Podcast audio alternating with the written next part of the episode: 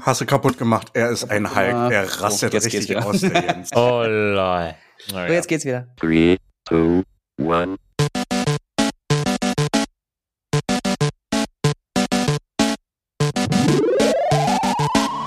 In dem Sinne wünsche ich euch allen herzlich willkommen bei dem Quasi-Podcast mit Jan, Jens und Angelo. Hallöchen. Schön, dass ihr wieder am Start seid. Ja, schön, dass du die Moderation heute übernimmst, mein Lieber. Ja, wie geht's euch? Es ist Ostermontag, es ist 12.35 Uhr und ich habe immer noch kein Osterwässerchen in der Hand. Das verstehe ich nicht. Was ist ein Osterwässerchen? Also ich habe Ostern nie richtig gefeiert. Ich auch nicht.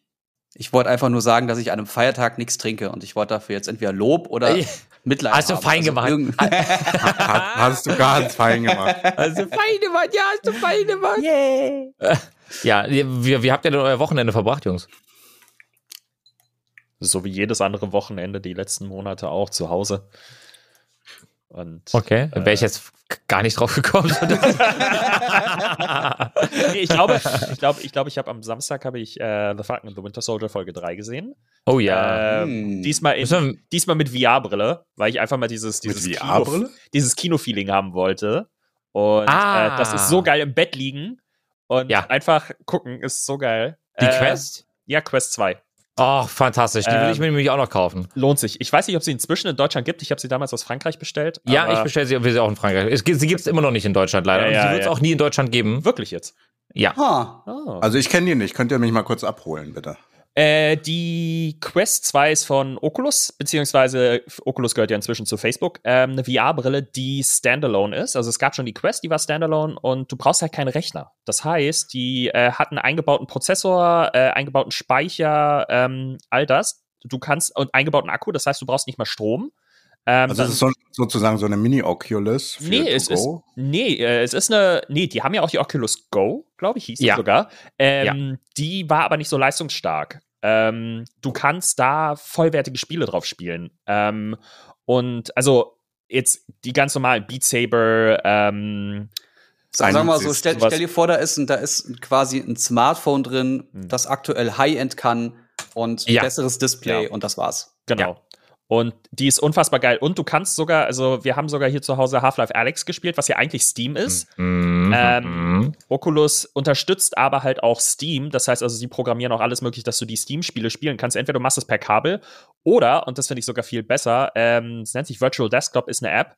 Die kannst du dir einmalig kaufen und dann kannst du fast latenzfrei spielen. Du brauchst halt halbwegs ordentliches WLAN. Und das Ding kostet nicht viel. So ich bin jetzt ganz interessiert. Ich weiß nicht, ich glaube, wir haben die größere Variante bestellt, weil das war kurz vor Weihnachten, da gab es die 350 oder 450. Es gab die, ich glaube, wir haben die für 450 bestellt, weil die 64 GB gab es nicht mehr, aber die würde ich auch nicht empfehlen. Wir haben direkt die 256, glaube ich, die größere bestellt und ganz ehrlich, die ist seitdem jeden Tag im Einsatz, seit Weihnachten jeden Tag im Einsatz. Ja, Alter. Dann hätte ich ja meine Kamera nicht kaufen sollen und das kaufen, naja. Das kannst du dir noch on top. Das ist so gut. Erklär mal vielleicht ganz kurz, Jan, wie genau das mit dem VR-Headset funktioniert, mit dem Kinosaal, wie es für einen selbst rüberkommt und was du mit deinen Freunden da rein theoretisch auch machen könntest. Also ich habe das jetzt, also Kinosaal, ich weiß jetzt nicht genau, ich mache das vielleicht ein bisschen anders, als du es dir gerade vorstellst, weil es gibt halt keine Disney Plus App für Oculus bisher. Ich weiß nicht, ob es das vielleicht irgendwann geben wird. Es gibt eine YouTube-App, es gibt eine Netflix-App, ich glaube, es gibt eine Amazon Prime-App. Die YouTube-App kann man auch benutzen, da gucke ich auch mal Videos drüber. Aber ich mache das so, dass ich Virtual Desktop nutze und quasi an meinem Rechner einfach alles ausschalte, außer den Rechner, also Bildschirm und so weiter ist aus. Und ich verbinde mich da drauf und gucke quasi wie, als wenn ich auf mein Display gucke. Und dann kann ich mir halt einstellen, soll das wirklich einfach nur ein Display in meinem Zimmer sein und dann sieht das so aus, wie als wenn ich im Zimmer sitze. Oder ich lasse es wie ein riesengroßes Kino aussehen oder wie ein kleines Home-Kino im Keller. Und dann sehe ich da einfach das Display vor mir quasi und darüber gucke ich dann einfach Disney Plus, mache ich einen Browser auf, mache auf Vollbild, lege den Controller zur Seite und gucke ganz entspannt. Also ich habe ganz früh die HTC Vive gekauft, weil ich in diesem VR-Game relativ früh mit dabei sein wollte und einfach die Entwicklung auch miterleben möchte. Und damals hatte es noch das Problem, dass die Displayqualität oder diese Linsenqualität noch, also die war schon sehr gut, aber halt noch verbesserbar. Also da hattest du dieses Grid, dieses Gitterzeichen immer noch sehr stark drin gesehen oder diese kleinen RGB-Punkte hast du teilweise gesehen. Am Rand ist es dann unscharf geworden und so Geschichten. Wie sieht das denn mittlerweile aus? Gut. Also ich kann mich null beschweren. Es ist wirklich Angelo grinst einfach nur wie ein Honigkuchenpferd, ey. Also ich muss sagen, ich hab nicht wirklich jetzt einen Vergleich. Ich kann dir das jetzt nicht vergleichen mit einer wie heißt die aktuelle von Steam? Das Topmodell aktuell. Die Index, genau. Die kostet aber auch 1.000 Euro mit Base Station, die du brauchst, dauerhaft an den Rechner angebunden und so weiter. Die ist das Nonplusultra. Da kannst du nicht gegen ankommen. Die muss aber auch immer mit dem Computer verbunden sein. Dafür gibt es bisher keine kabellose Lösung. Für die Vive damals gab es irgendwann kabellose Lösungen.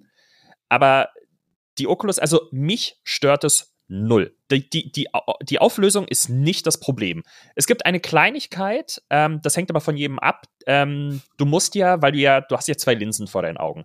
Die musst du quasi auf deinen Augenabstand einstellen. Klar. Und bei vielen Brillen kannst du das quasi so stufenlos machen. Das heißt, du hast einen äußeren Bereich, einen inneren Bereich.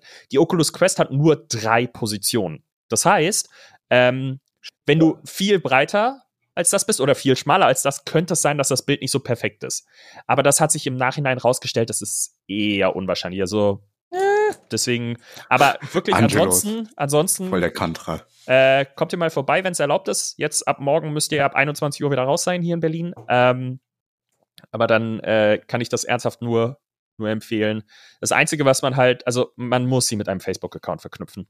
Das ist ja auch der Grund, warum sie in Deutschland aktuell nicht verkauft werden. Account und dann ist Ruhe. Da gab es zwar auch schon Hinweise darauf, dass solche Accounts dann, also die müssen legitim sein, die Accounts, aber ich glaube nicht ganz dran, weil Facebook, das ist.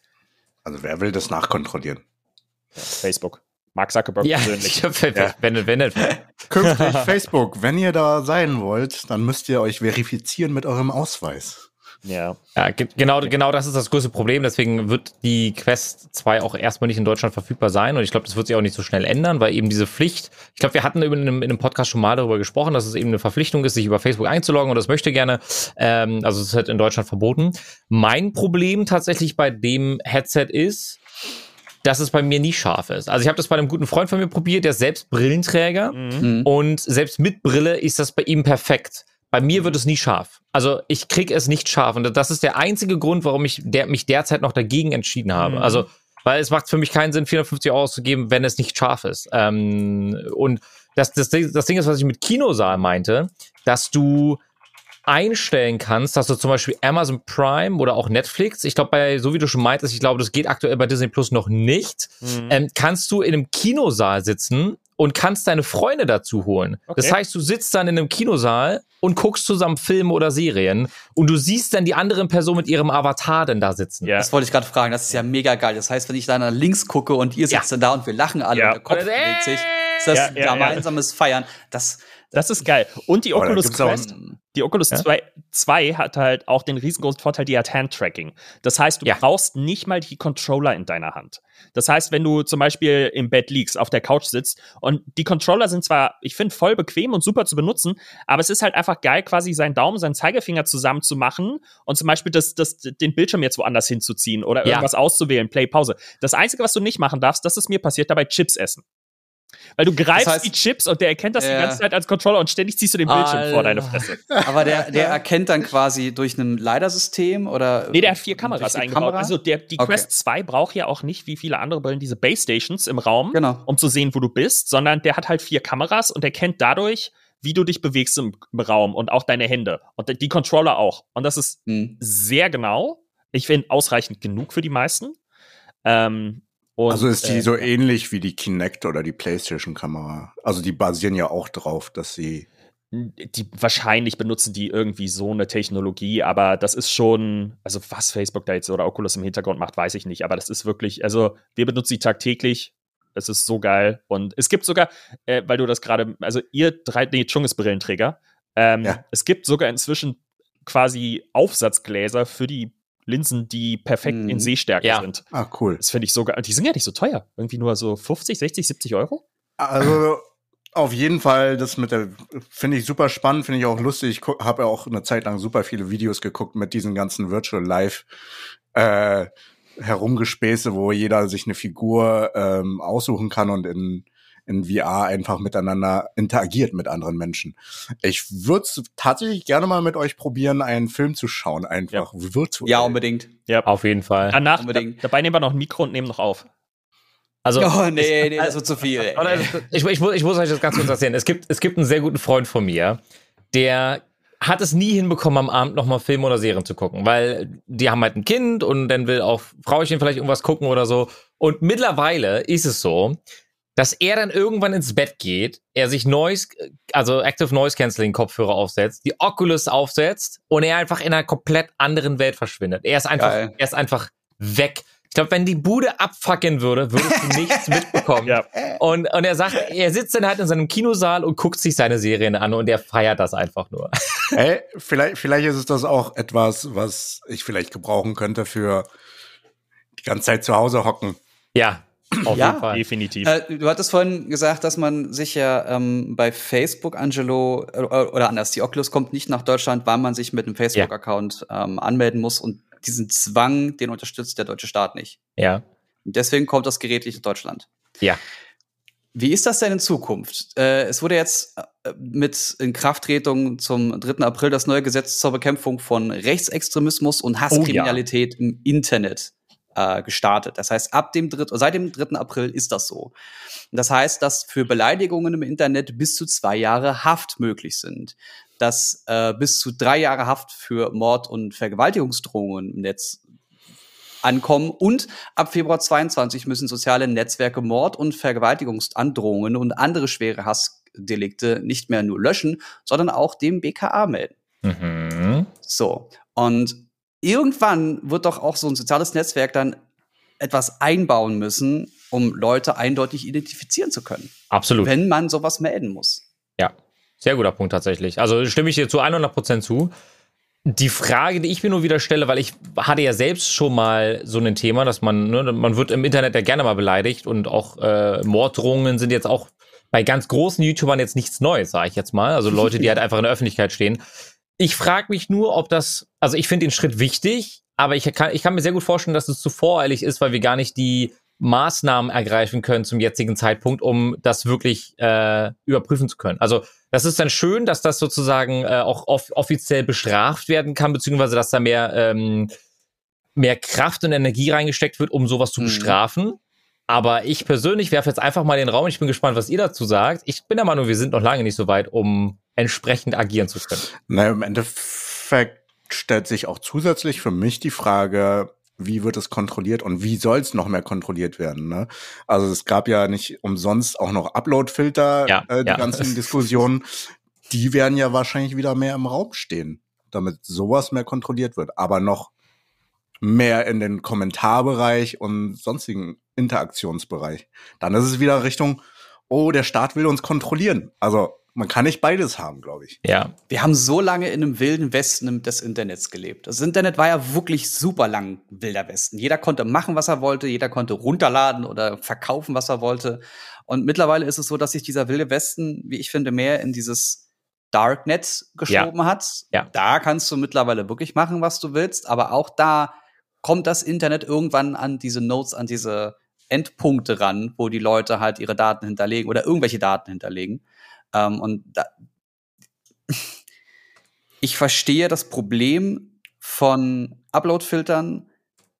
Ich sehe aber, wie viel Mist im Internet passiert und es muss eine Möglichkeit geben. Und wenn der Staat jetzt hier endlich mal, einer der wenigen Fälle, wo der Staat mal vorlegt und sagt, das muss jetzt passieren, naja, dann muss der freie Markt dahinterher. Ja. Ganz einfach. Es ist mir ehrlich gesagt scheißegal, wie die das machen. Die sind mehr als groß genug. Gerade sowas wie Facebook ist mehr als groß genug.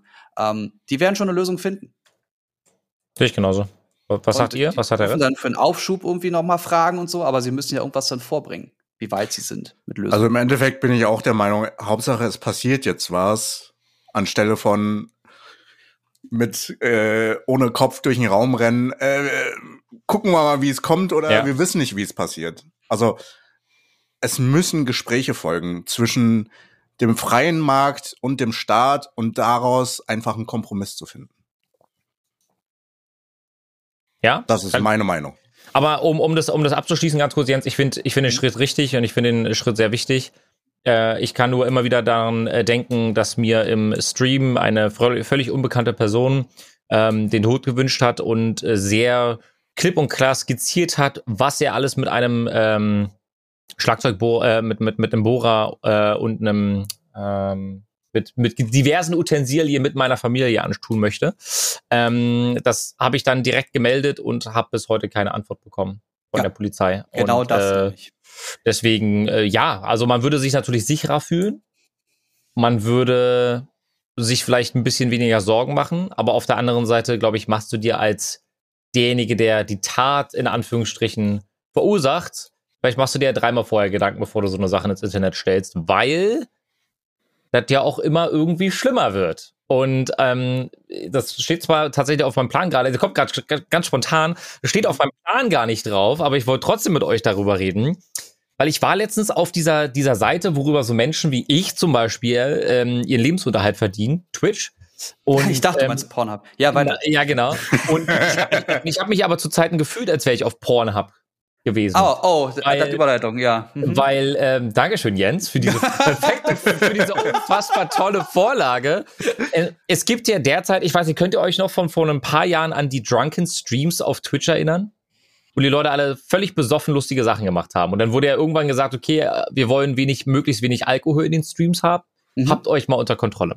Jetzt wandelt sich das ja gerade und wir sehen sehr viele sehr leicht bekleidete Frauen im Stream.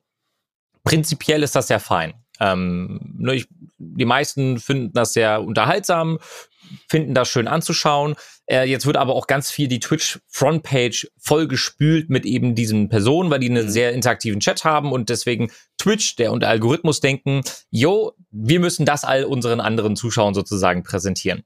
Jetzt ist die Sache, jetzt bin ich letztens auf diesen Stream gegangen, sehe so, bla bla bla, ich habe ihren Namen vergessen, ist völlig egal, 12.000 Zuschauer, liegt sie in einem Pool, reitet eine Banane und ich klicke auf diesen Stream, meine Verlobte steht da neben mir und sagt, was guckst du dir an? Ja, sorry, ich musste kurz auf Porno, Twitch vorbeischauen, mir wurde hier was vorgeschlagen und dann guckst du in den Chat und dann schreiben da Leute, Uschi, keine Ahnung, wie sie hieß, du hast mich so geil gemacht, ich gehe mir jetzt erstmal richtig einkeulen. Und dann 3 Zeilen darunter stand dann auch, ich habe das jetzt gerade alles aufgenommen, das wird jetzt mein Abendritual, immer wenn ich mir ordentlich einwedeln gehe.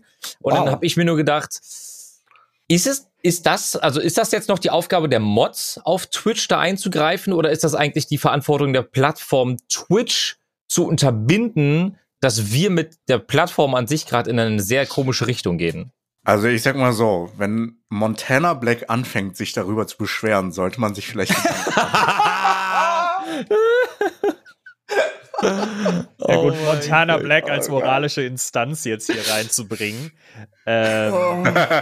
Schon hart, aber auch irgendwie korrekt, wenn ich mal überlege. Aber die Frage ist ja, diese unfassbar leichtzügigen Streamerinnen. Verstoßen die gegen die Guidelines von Twitch? Nein, tun sie nicht. Ja und nein. Warum ja, warum nein?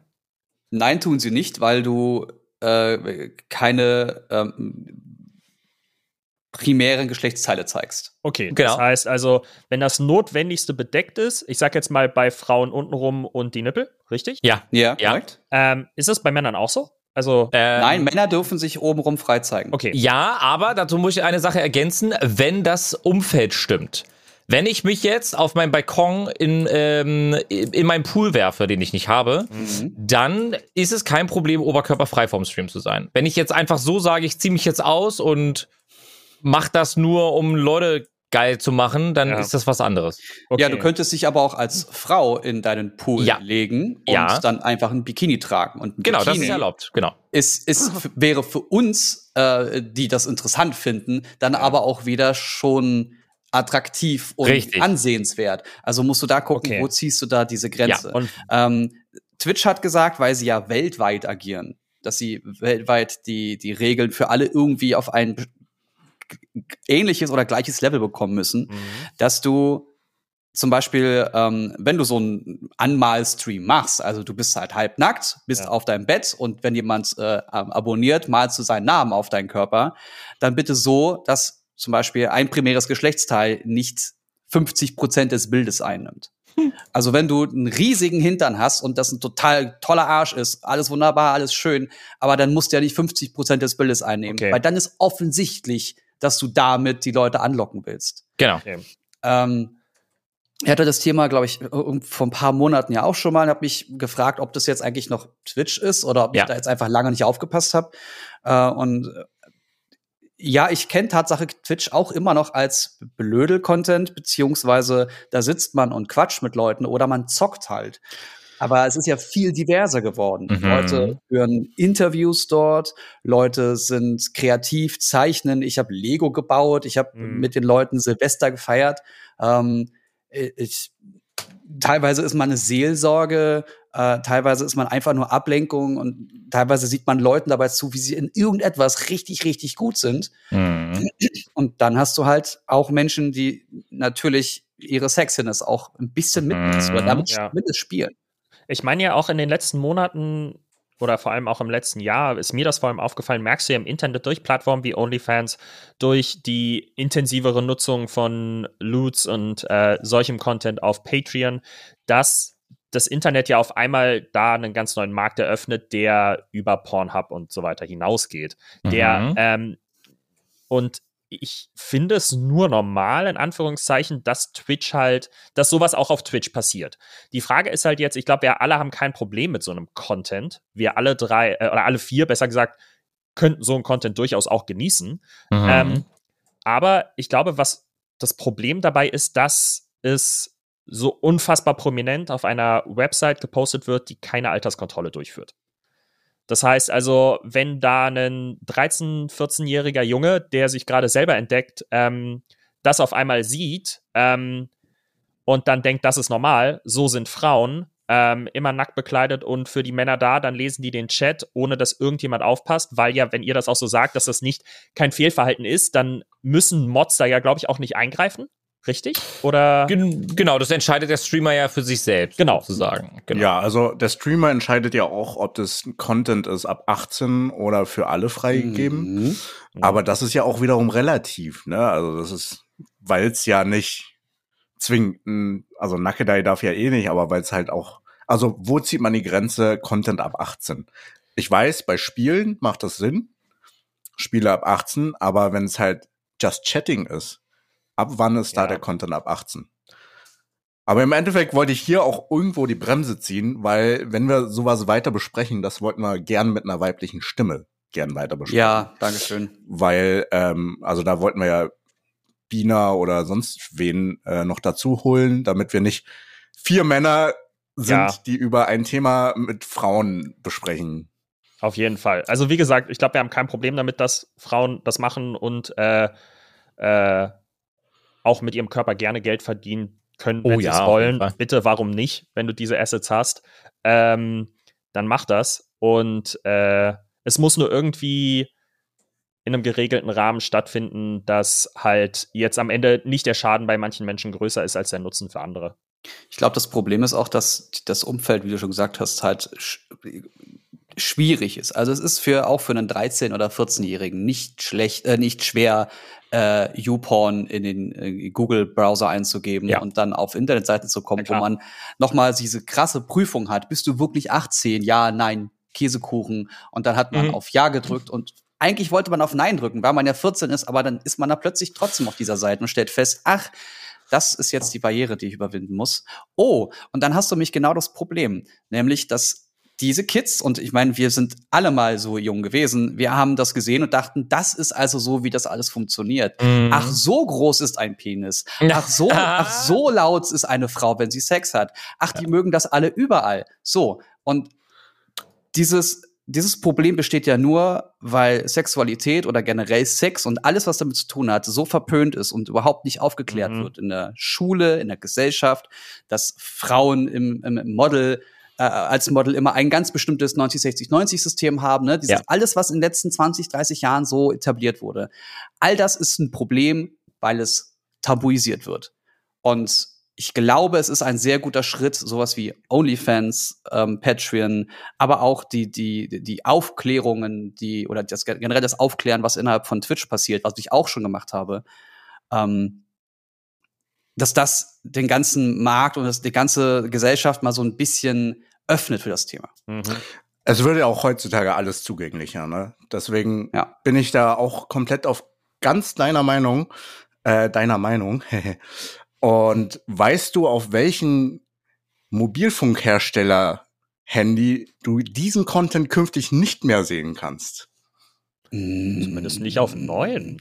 Weiß nicht, auf Tesla wollte Apple aufkaufen. War da nicht irgendwas? What? Nein, also ich wollte die Transition machen zu LG, weil es ja die Ankündigung gab, dass sie sich aus dem Mobilfunkmarkt herausziehen. Heute sogar gab es das Update, ne?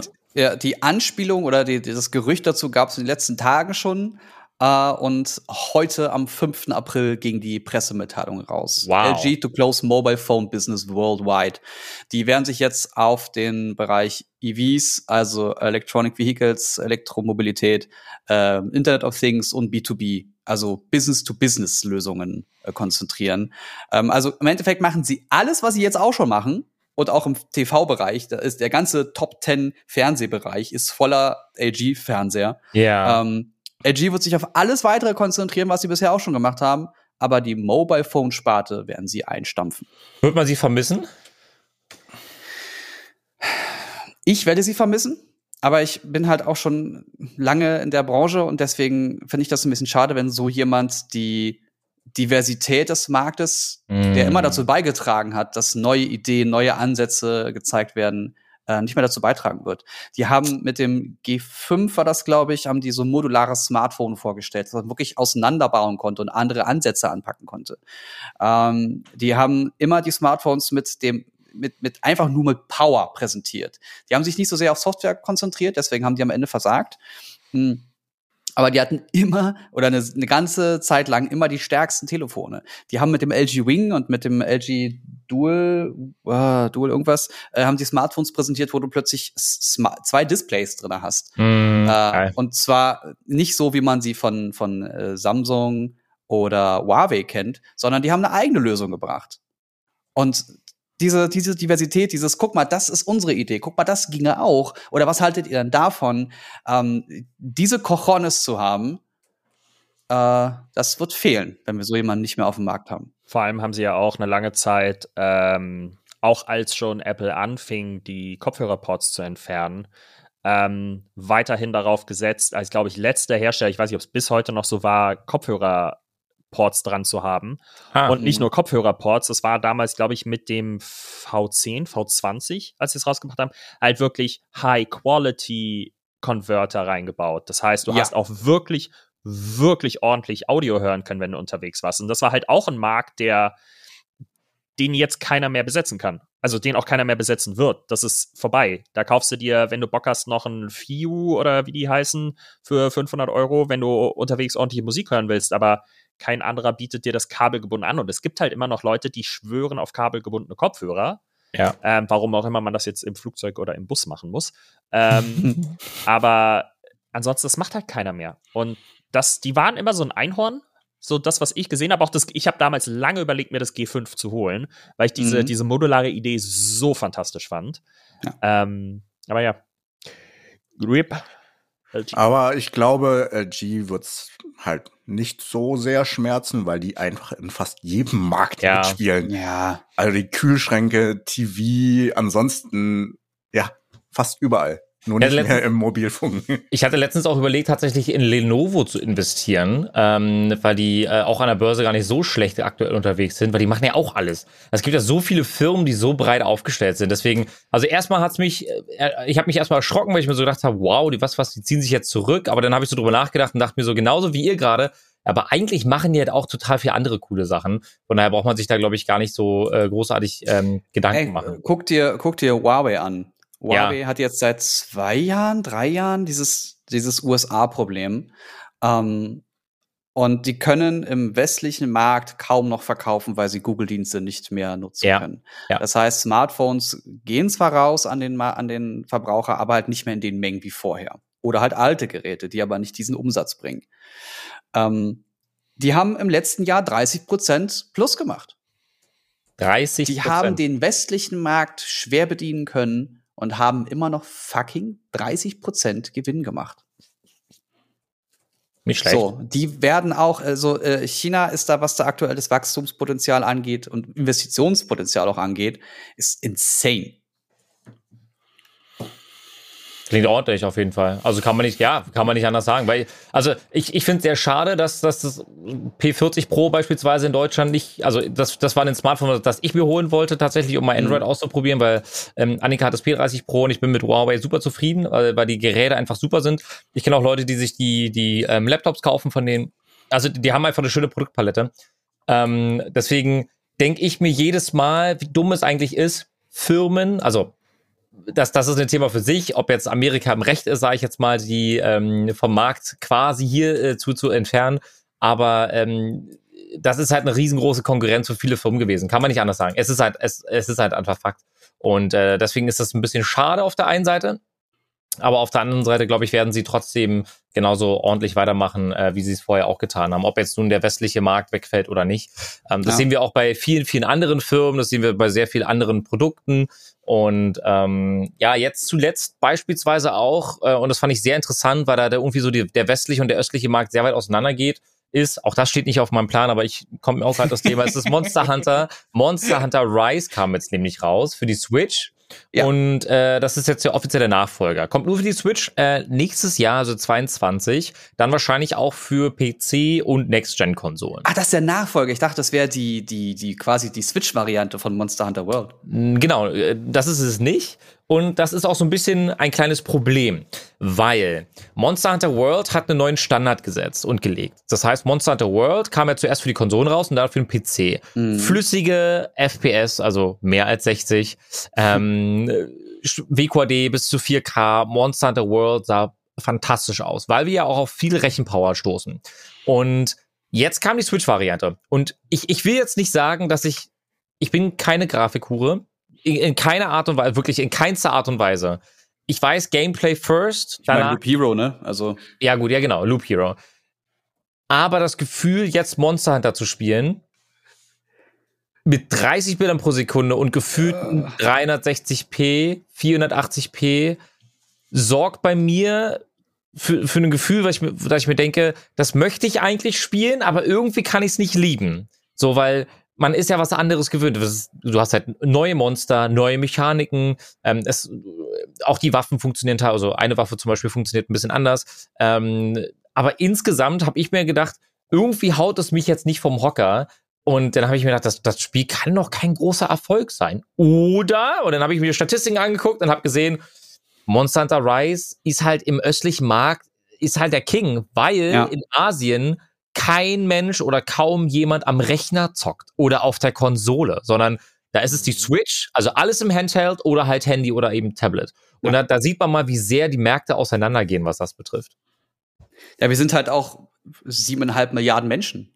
Also wenn da 500 Millionen etwas spielen, ist das halt nur ein Teil der Menge. Und das wird ja respektive auch immer mehr. Also absolut. Die Zugänglichkeit, dadurch, dass du auf dem Smartphone plötzlich auch gute Spiele spielen kannst oder wir auf Smartphone-Technologie, auf Smartphone-Leistung, wie du ja schon von erzählt hast, die Oculus, Jan, da ist ein Snapdragon 800 irgendwas drin. Also das ist einfach ein Smartphone, eine Smartphone-Recheneinheit, eine SoC. Und das heißt, die Entwickler, die bauen ja dann auch immer mehr um das herum, was viel verfügbar ist. Deswegen hattest du ja sehr lange auch sehr viele richtig gute Spiele auf iOS, weil die Leute da Geld ausgegeben haben, weil es verfügbar war, weil es leicht zu produzieren war, weil du 3 bis 4 Varianten davon gebaut hast und dann war es auf dem ganzen Ökosystem verfügbar. Ja, da sitzen sich Entwickler doch super gerne hin und bauen dann oder nutzt dann einfach die Zeit oder die Manpower für Qualität, so statt für Zugänglichkeit. Und genau das Gleiche hast du dann auch bei einem System oder bei einem gröberen Ökosystem des Handhelds. Deswegen ist ja die Switch eigentlich total geil, weil du kannst unterwegs zocken. Ich meine, ich weiß noch, wie das die ersten Tage waren. Ich habe Breath of the Wild gesuchtet und musste dann irgendwann mal arbeiten gehen. Nach 2 Wochen. Ernsthaft, ich habe nicht gearbeitet in 2 Wochen. Es war super, super teuer, dieses Spiel für mich.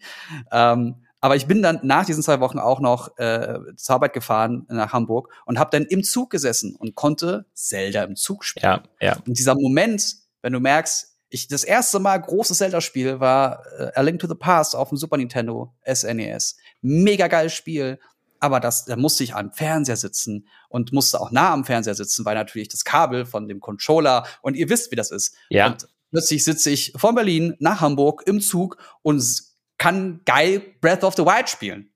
Einfach mal so, nebenbei. Ja. Das natürlich. Ist krass. Und darf ich ein Thema noch hinzufügen, auch wenn es nicht mehr politisch ist? Auch raus. Ende des Jahres soll ja angeblich, und es verdichten sich ja alle Gerüchte, wirklich die Nintendo Switch Pro kommen. Ja. Mit DLSS, das heißt skalierbaren Texturen. Ich kann das auch gerne nochmal ganz kurz erklären. Du spielst quasi von der Performance her, die du brauchst, auf Full HD, aber es sieht aus wie WQHD oder 4K. Das hast du auch in aktuellen Games halt relativ oft vertreten, deswegen läuft es einfach besser und sieht schöner aus. Mhm. Und die Konsole soll angeblich Ende des Jahres kommen. Vor allem für Third-Party-Games. Das heißt, für Nicht-Nintendo-Games, weil die halt einfach meistens besser optimiert werden für die Konsole. Aber das könnte halt am Ende des Tages einfach bedeuten, dass die Nintendo Switch Pro Ende des Jahres angekündigt wird, aber ja auch nicht auf den Markt kommt, weil kein Mensch mehr Chips besitzt. Es gibt keine Chips mehr. Grafikkartenchips, generell Chips. Es ist alles Mangelware.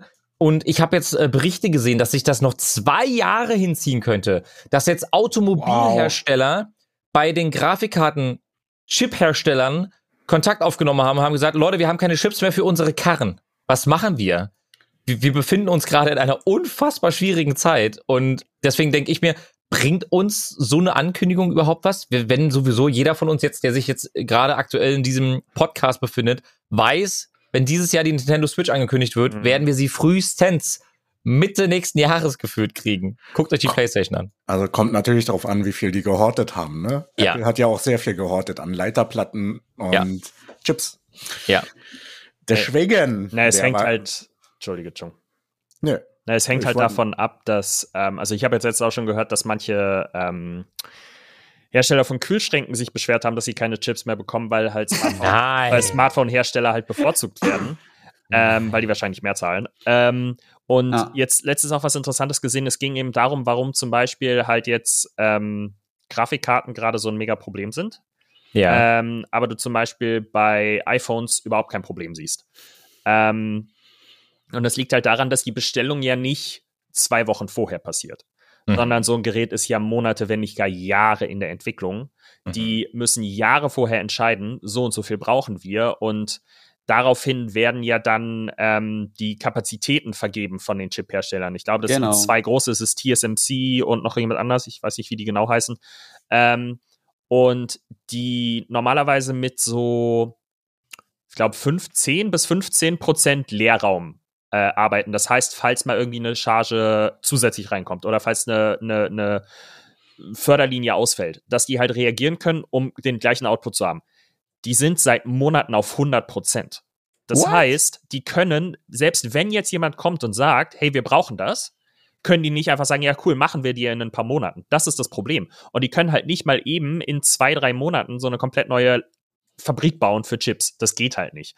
Und wenn Nintendo schlau genug war vor 1-2 Jahren, pre-Corona, Anfang von Corona, die Chips für die Switch Pro zu bestellen, dann könnte es sein, dass es Ende dieses Jahres rauskommt, wenn sie schlau genug waren. Wenn sie aber gesagt haben, oder Probleme in der Entwicklung hatten, wer weiß, was es war, weil sie vielleicht auf sich andere Hersteller verlassen haben, weil es gab ja auch dieses Gerücht, dass sie mit Nvidia eventuell zusammenarbeiten, durch das DLSS und was weiß ich. Genau.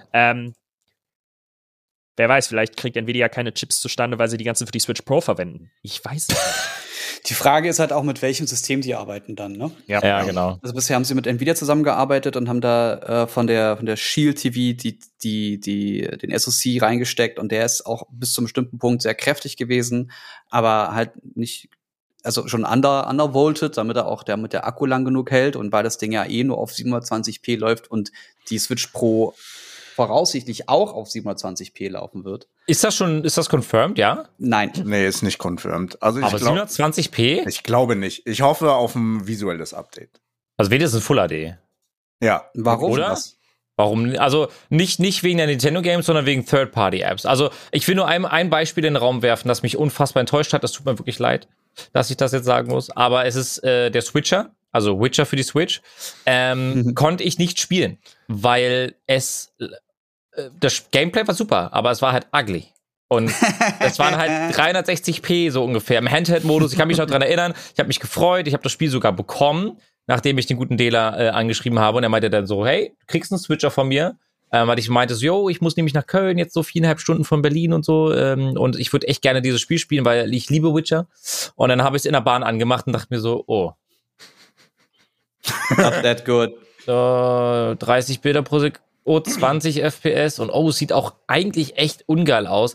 Das ist halt kein Spiel für die Switch. Für so eine Games, glaube ich, wäre es schon schön, wenn man einen Full-HD-Screen hätte, oder sagen wir mal 720p im Handheld-Modus, dafür 60 Bilder pro Sekunde, und wenn ich dann am Fernseher bin, also meiner Docking-Station, richtig, da kannst du ja dann upscalen rein theoretisch. Ja, wahrscheinlich macht das am meisten Sinn. Ja weil also Docking-Station, ja. Also richtig, weil der Fokus wird immer noch auf Akkulaufzeit sein. Mhm. Ach, ja. Ja, werdet ihr recht haben, ja. Ja, aber wenigstens Full HD. Komm, aber das kann man auch eingeben. Muss nicht. Das stimmt. Aber wisst ihr, wer uns da helfen könnte? Warte mal. Bevor du das sagst, ich habe mal gerade geguckt, MediaTek ist massiv gewachsen in den letzten Jahren als Chip-Hersteller, und Foxconn sind noch die anderen. Ah, okay. Ah, ja. Okay, das wollte ich nur noch mal nebenbei. Und ich habe gerade mal nebenbei recherchiert, und Foxconn, MediaTek wächst massiv. Vielleicht ist das für dich noch mal interessant, Angelo. Ja, danke dir. Trade Republic geht direkt auf. Direkt reingeschaut. Aber Hilfen beim Aufbauen von Fabriken für Chips könnten uns wahrscheinlich auch Super Soldiers, wenn ich das richtig sehe. Boah, ich wollte eine andere Transition machen, aber ist auch okay. Kannst du dir für die nächste Folge aufheben. Warte, ich will es trotzdem loswerden. Also zum Thema visuelles Update hätte ich gesagt, wisst ihr, was auch nochmal ein visuelles Update bekommen hat? Space Jam. Es kommt ein neuer raus. Okay, ihr könnt ja Ali gerade zuhören. Ihr könnt ja gerne auf Twitter oder auf Instagram unter quasi Podcast gerne Bescheid sagen, welche Transition ihr jetzt besser fandet. Aber die Reaktion von Angelo und Jens lässt ja darauf deuten, dass wir über die neue Folge The Falcon and the Winter Soldier reden wollen. Also ich habe sie sehr genossen, und das lag nicht nur am Setup in VR. Und wisst ihr was? Ich habe auch alles nachgeholt. Oh, aber erzähl jetzt erstmal, Entschuldigung. Erzähl jetzt erstmal. Was ich davon halte? Ja. Tatsächlich bin ich echt positiv überrascht. Meine Frau findet den Super Soldier Asiaten ziemlich heiß, der am Ende noch, also ne, 3. Folge sieht man den. Ja. Und ich hätte nicht gedacht, dass ich den neuen Captain America noch mehr hasse als den alten. Wieso hat man den alten gehasst? Er war doch okay, er war eine Weichwurst, aber er war okay. Ja. Er war halt fucking okay. Ja, nevermind, alles gut. Aber sie haben ja genau alles richtig gemacht, ne? Wenn sie ihn jetzt so unsympathisch gemacht haben für dich, Chung. Das ist ja eigentlich erst recht ein Grund, es zu gucken, oder? Ja. Also ich mag das Spiel zwischen den beiden, definitiv. Es ist lustig, manchmal gefühlt für mich ein bisschen zu lustig, weil es halt so wie kleine Kinder, die sich ja ein bisschen rumpermäkeln. Ja. Aber es ist noch erträglich. Also ich find's nicht störend. Und ich find's auch cool, dass es halt nicht so ein absolutes CGI-Atomfest ist. Ja. Mhm. Was sagst du denn zur Allgemeinstory? Da muss ich noch mal kurz nachdenken. Die wirkt, wenn man so drüber nachdenkt, ist sie irgendwie ein bisschen undurchsichtig. Ich glaube aber, dass sich das ähnlich wie bei WandaVision mit den nächsten 3 Folgen rückwirkend alles ein bisschen weiter aufdröseln wird. Ja. Und eigentlich ist das auch wie bei WandaVision nur ein Setting für die kommenden Filme. Ja. Simo wird auf jeden Fall ein großes Thema werden. Denn jetzt ist er, Stand der dritten Folge, ist er ja zur Hilfe da, um dieses Superserum, also seinen letzten Auftrag auch wirklich zu Ende zu führen, dieses Superserum und alle, die das haben, zu beenden oder was auch immer da kommen wird. Aber der tritt vor nichts zurück. Simo macht alles, was in seinem Plan steht. Und der ist hochintelligent. Mhm. Und er wird jetzt auf deren Seite sein und irgendwann nicht mehr. Ja. Er wird immer seinen Weg gehen. Und jetzt bist du gerade ein Simo-Fan, weil er auch geil tanzen kann. Und du hast den Captain America, weil er ist eine Weichwurst. Dieser Captain America ist eine absolute Weichwurst. Ja, gebe ich dir recht. Der erste Captain America war keine Weichwurst. Der hatte eine sehr glatte Haut, aber das war das Einzige, was da weich war. Er war schon der Gefühlsboy. Also so, ja, Mann. Er war ein guter Mensch. Ja, nee. Das ist es nämlich. Ja, er war ein guter Mensch, prinzipiell. Der hat voll auf Mutter Teresa gemacht. Immer hier die Moralkeule geschwungen. Ja, genau. Ja, aber genau das, lieber Chung, hat uns ja allen bei Civil War so viel Spaß gemacht. Nicht wahr? Ja. Nicht wahr, lieber Chung? Da kommt der Mittelfinger in die Kamera. Jawohl. Er hat nämlich Civil War nicht gesehen. Und das ist nämlich das Ding. Wenn du, weil ich das ja erst vor kurzem gemacht habe, wenn du die ganzen Filme nochmal Stück für Stück guckst und diesen Hauptstrang, diesen wirklich roten Faden mitnimmst und siehst, du hast dann diese eine Instanz, diesen Captain America, der immer da ist, der immer das Land schützt und pipapo und dann mitbekommt, dass er von allen Seiten angelogen und nur betrogen wird. Ja. Wie er sich selber hinterfragt und dann aber irgendwann seinen komplett eigenen Weg geht, was ihn zur kompletten Gegenseite von Iron Man macht. Weshalb auch dieser Winter Soldier-Teil mit ihm so großartig war. Finde ich auch, weil er gesehen hat, der ist unschuldig, der ist auf jeden Fall unschuldig. Ihr macht ja gerade alle was falsch. Und das ist ein so fantastischer Film, dass es mich ärgert, dass du den nicht gesehen hast. So. Den musst du dir nochmal anschauen, finde ich. Also wirklich, auch jetzt durchschauen, und das wollte ich mit euch mal besprechen, ein paar Folgen haben wir noch, durchschauen habe ich noch viel mehr Lust auf die alten Teile, weil es gibt so ein paar Sachen, so ich hätte gerne noch mal, Daniel Brühl, sage ich jetzt mal, in Civil War, glaube ich, war er, ging es um ihn, oder? War. In Civil War, genau. Da hätte ich gerne noch ein bisschen mehr mich dran erinnern wollen. Das Problem, das wir aktuell haben, viele Freunde und Bekannte, die ich kenne, haben eine prinzipielle Abneigung gegenüber den Serien und viele schauen sie auch gar nicht erst, weil sie sich sagen, ja, ich fühle mich ja jetzt genötigt, die Serien schauen zu müssen, wenn ich die Filme zukünftig verstehen möchte. Können wir darüber mal bitte ganz kurz reden? Ja, aber du musst ja auch die anderen Filme gesehen haben, um die zukünftigen zu verstehen. Also, ja, aber die Leute sagen, jetzt muss ich aber hier, was ist, wenn mir WandaVision nicht gefällt und was ist, wenn mich die Story rund um Falcon and the Winter Soldier gar nicht interessiert, aber ich Avengers an sich mag, jetzt muss ich mir die Serien angucken, das Zitat, damit ich die Zusammenhänge komplett verstehe. Also denen ist es zu viel am Ende des Tages. Und ich finde diesen Approach, den wir gerade haben, das Sensationelle daran. Ich will mehr davon sehen und ich habe Bock auf diese ganzen Side-Stories sozusagen. Wie seht ihr das? Also ich bin da ganz auf deiner Seite. Also wenn man halt einen abgeschlossenen Film gucken möchte, dann soll man was anderes schauen. Aber das Marvel-Universum ist ja nicht umsonst ein Universum. Es ist halt unendlich groß und verstrickt. Da gehören die Side-Stories dazu. Du kannst alles nicht in einem Film verpacken. Genau. Und wenn, dann würde der Film unendlich lange gehen. Ja, richtig. Marvel hat es in der Vergangenheit so gut geschafft, die Filme für alle immer passend zu bauen. Und zwar so, dass wenn du Comicleser bist oder die alten Teile, also anders, wenn du die alten Teile kennst, siehst du Dinge, die andere nicht gesehen haben. Aber du kannst den Film genauso genießen, wie die das allererste Mal so einen Film schauen. Wenn du ein Comic-Fan bist, kannst du noch mehr in die Materie einsteigen, weil allein wenn irgendwo auf einem Stuhl, keine Ahnung, Jacke drüber liegt, die ist nicht Thema, aber da ist ein Zeichen drauf. Fans wissen, was das Zeichen ist und wissen, worauf das hinausläuft oder hinauslaufen könnte. Das ist genau das, was wir bei WandaVision erlebt haben. Es gibt so viele Möglichkeiten, Anspielungen mit den Erwartungen des Zuschauers oder der Fans zu spielen, dass du, wenn du willst, richtig hart einsteigen kannst. Musst du aber nicht. Du kannst dir auch einfach diese Story anschauen. Oder du kannst es auch sein lassen und dann wird es wahrscheinlich einen 2-Minuten-Rückblick geben, wenn es losgeht und du weißt, WandaVision ist jetzt die ganz schön krass ist. Das ist ja ein cooler Charakter. Vielleicht guckst du mir die Serie doch noch mal an, damit ich jetzt verstehe, warum die so ist, wie sie ist. Das kannst du machen, musst du aber nicht. Ja. In WandaVision gab es ja auch diese Rückblicke. in dieser Govia-Zeit, die auch eigentlich Teil der Filme waren. Damit du zumindest da ein bisschen abgeholt wirst. Ja, genau. Und sorry, aber wenn du halt keinen Bock hast auf einen Teil davon, dann ist das, so doof es klingt, dann ist das dein Problem, weil wenn die Grundvoraussetzung ist dafür, dass du die späteren Sachen verstehst, dann guckst dir halt an. So, das ist halt Teil davon oder lass es sein.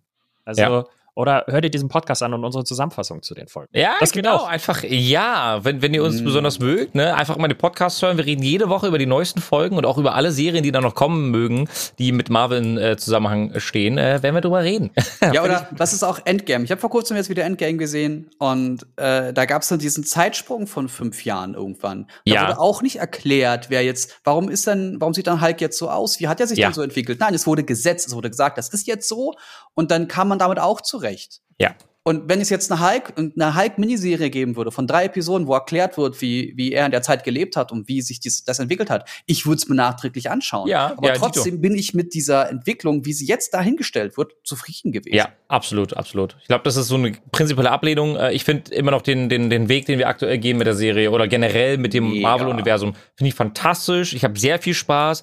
WandaVision war noch mal ein Stück weit anders für mich, weil ich fühle mich bei jeder Folge, die ich aktuell bei Falcon and the Winter Soldier sehe, fühle ich mich irgendwie richtig wohl, weil ich diese Avengers-Feelings irgendwie auch habe, so dieses Gefühl, so in diesem Universum zu sein und auch von der Aufmachung der Serie an sich. Ich fühle mich wie zu Hause und ich habe auch jedes Mal Bock, wenn ich schon das Intro sehe, dann denke ich mir so, da kommt die nächste Folge.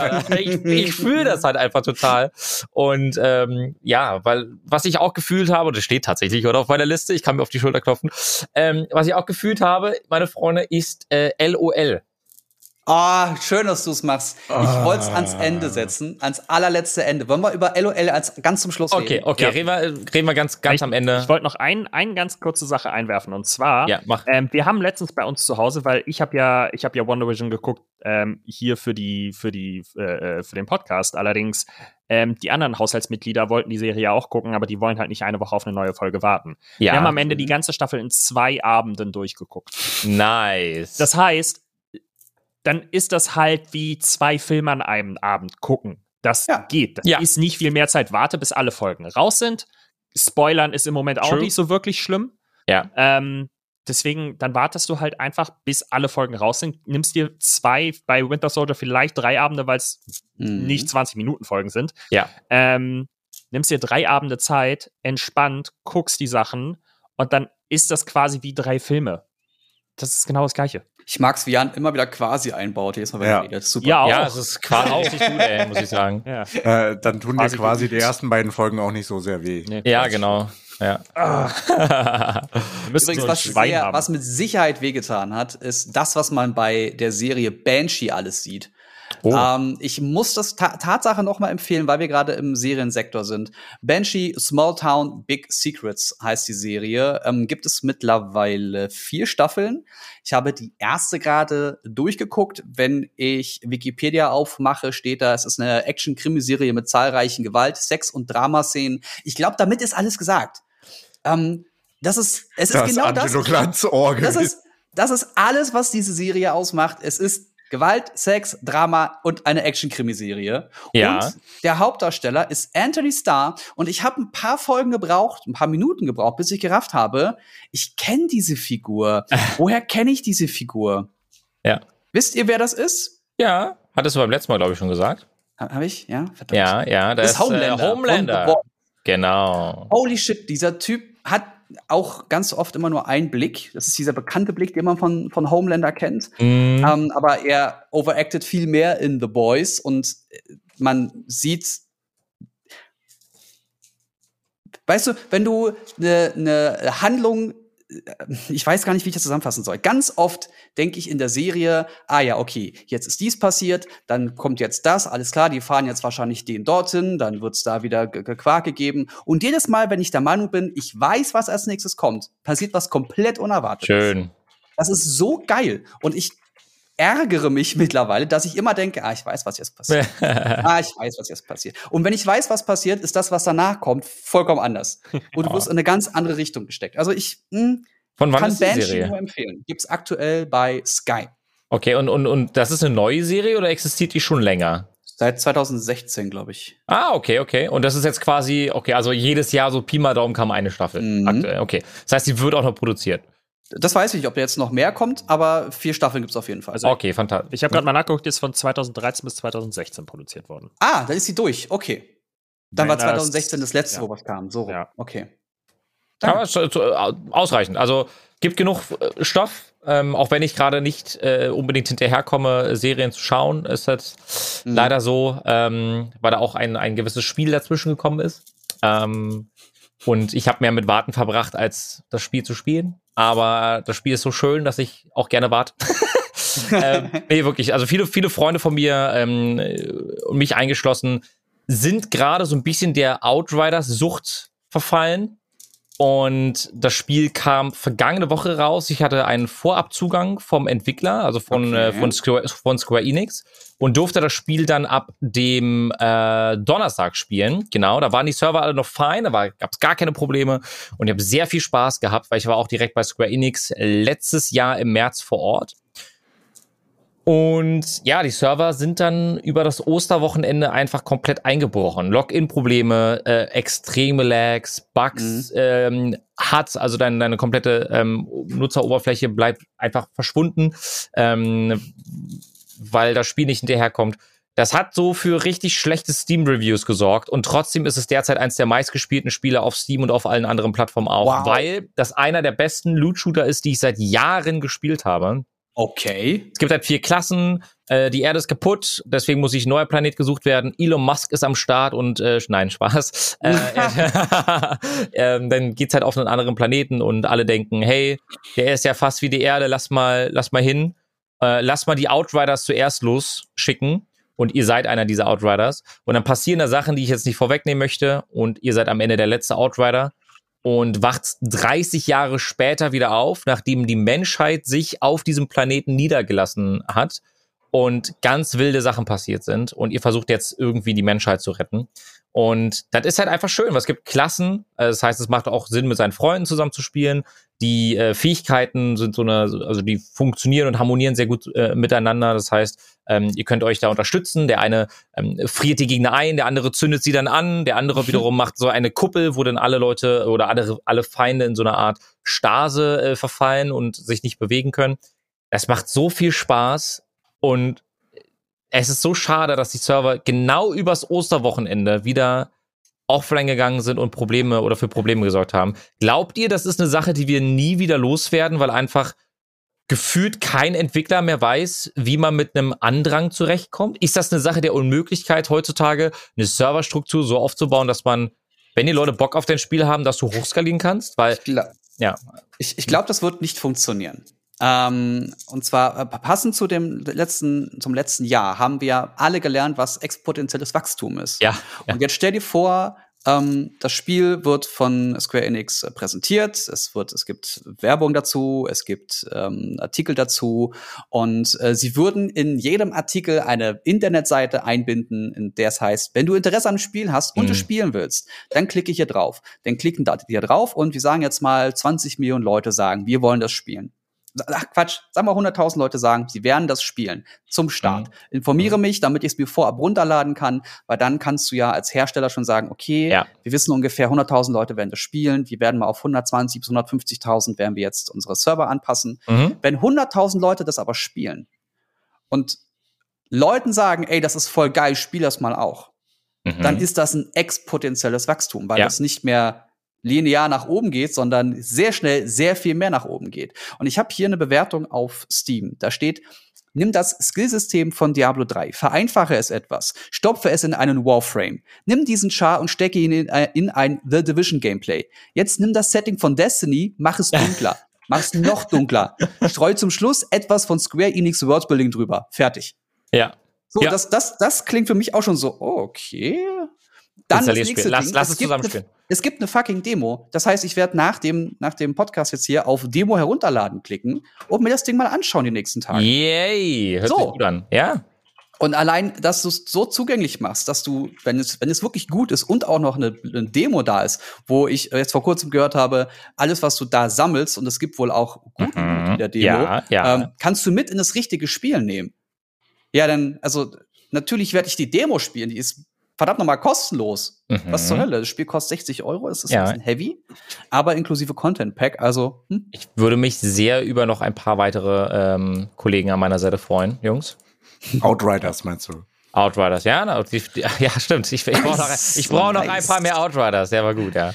Nee, es macht wirklich unfassbar viel Spaß. Es gibt auch noch ein paar Klassen, die sehr unterrepräsentiert sind, die aber sehr stark sind. Das hat jeder unterschätzt. Das heißt, ich könnte euch dann auch direkt sagen, was am meisten gesucht wird, denn es gibt instanziertes Gameplay, also es wird Raids geben. Ihr spielt quasi die Story durch, die dauert ungefähr 30 Stunden und dann gibt es 15 weitere Gebiete, in denen Bosse auf euch warten, die dann den besten Loot für euch geben.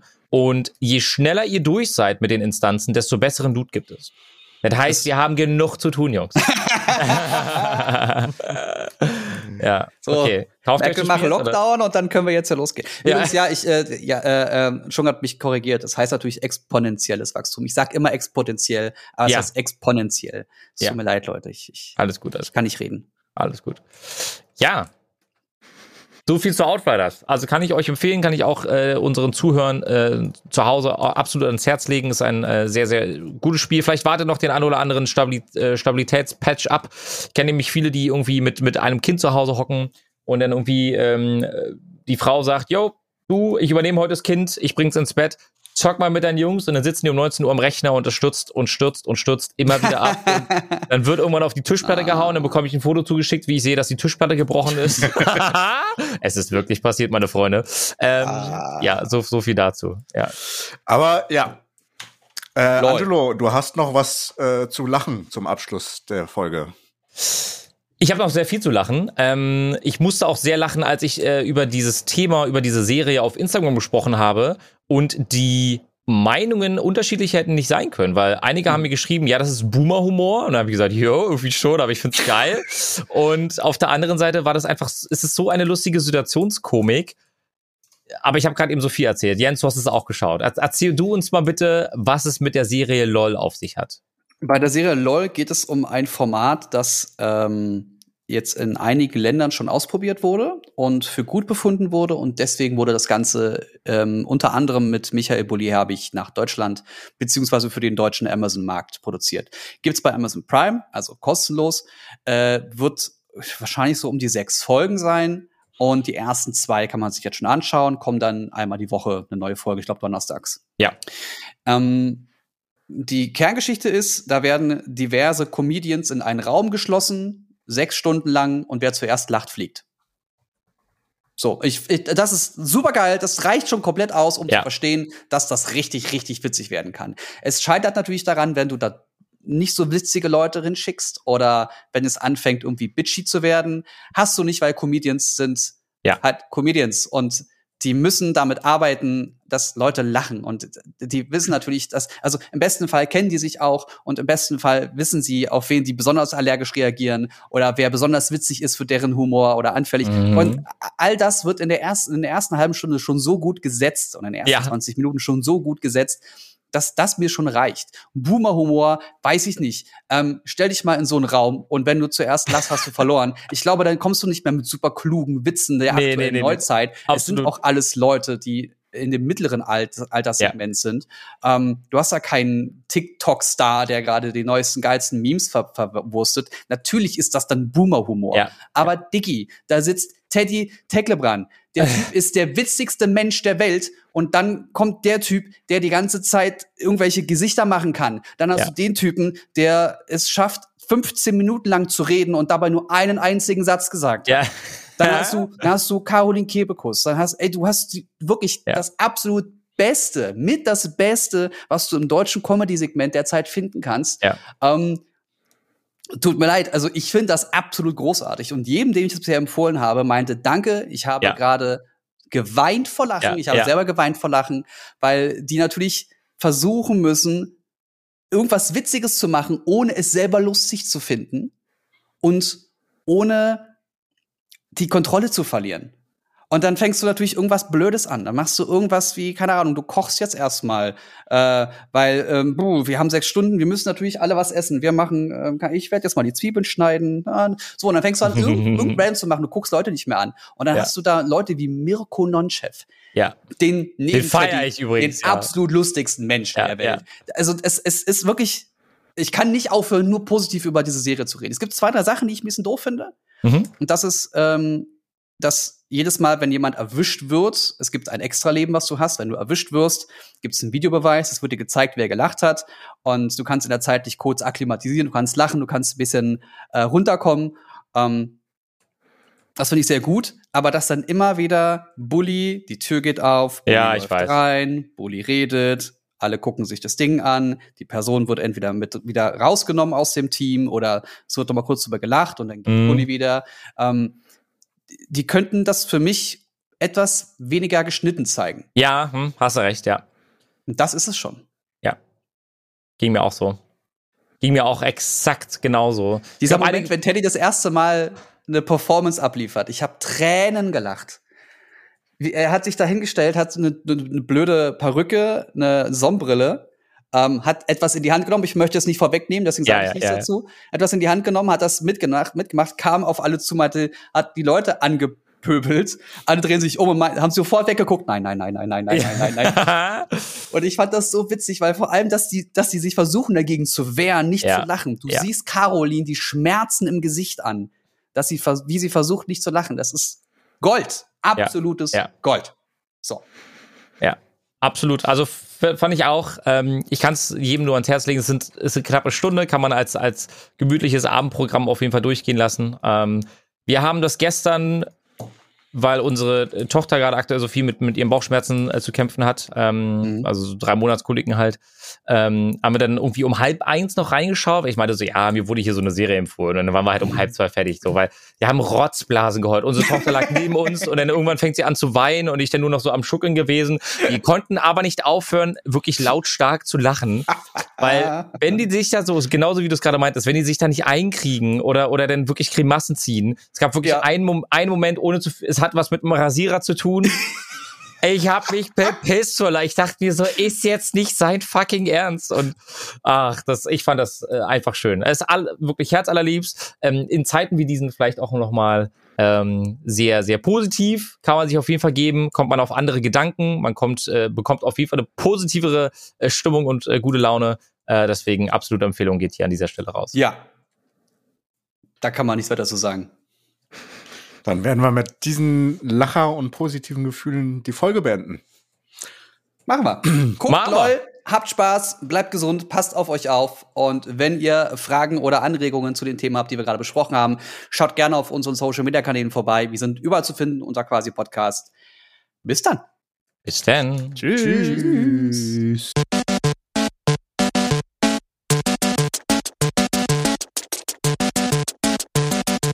System shut down.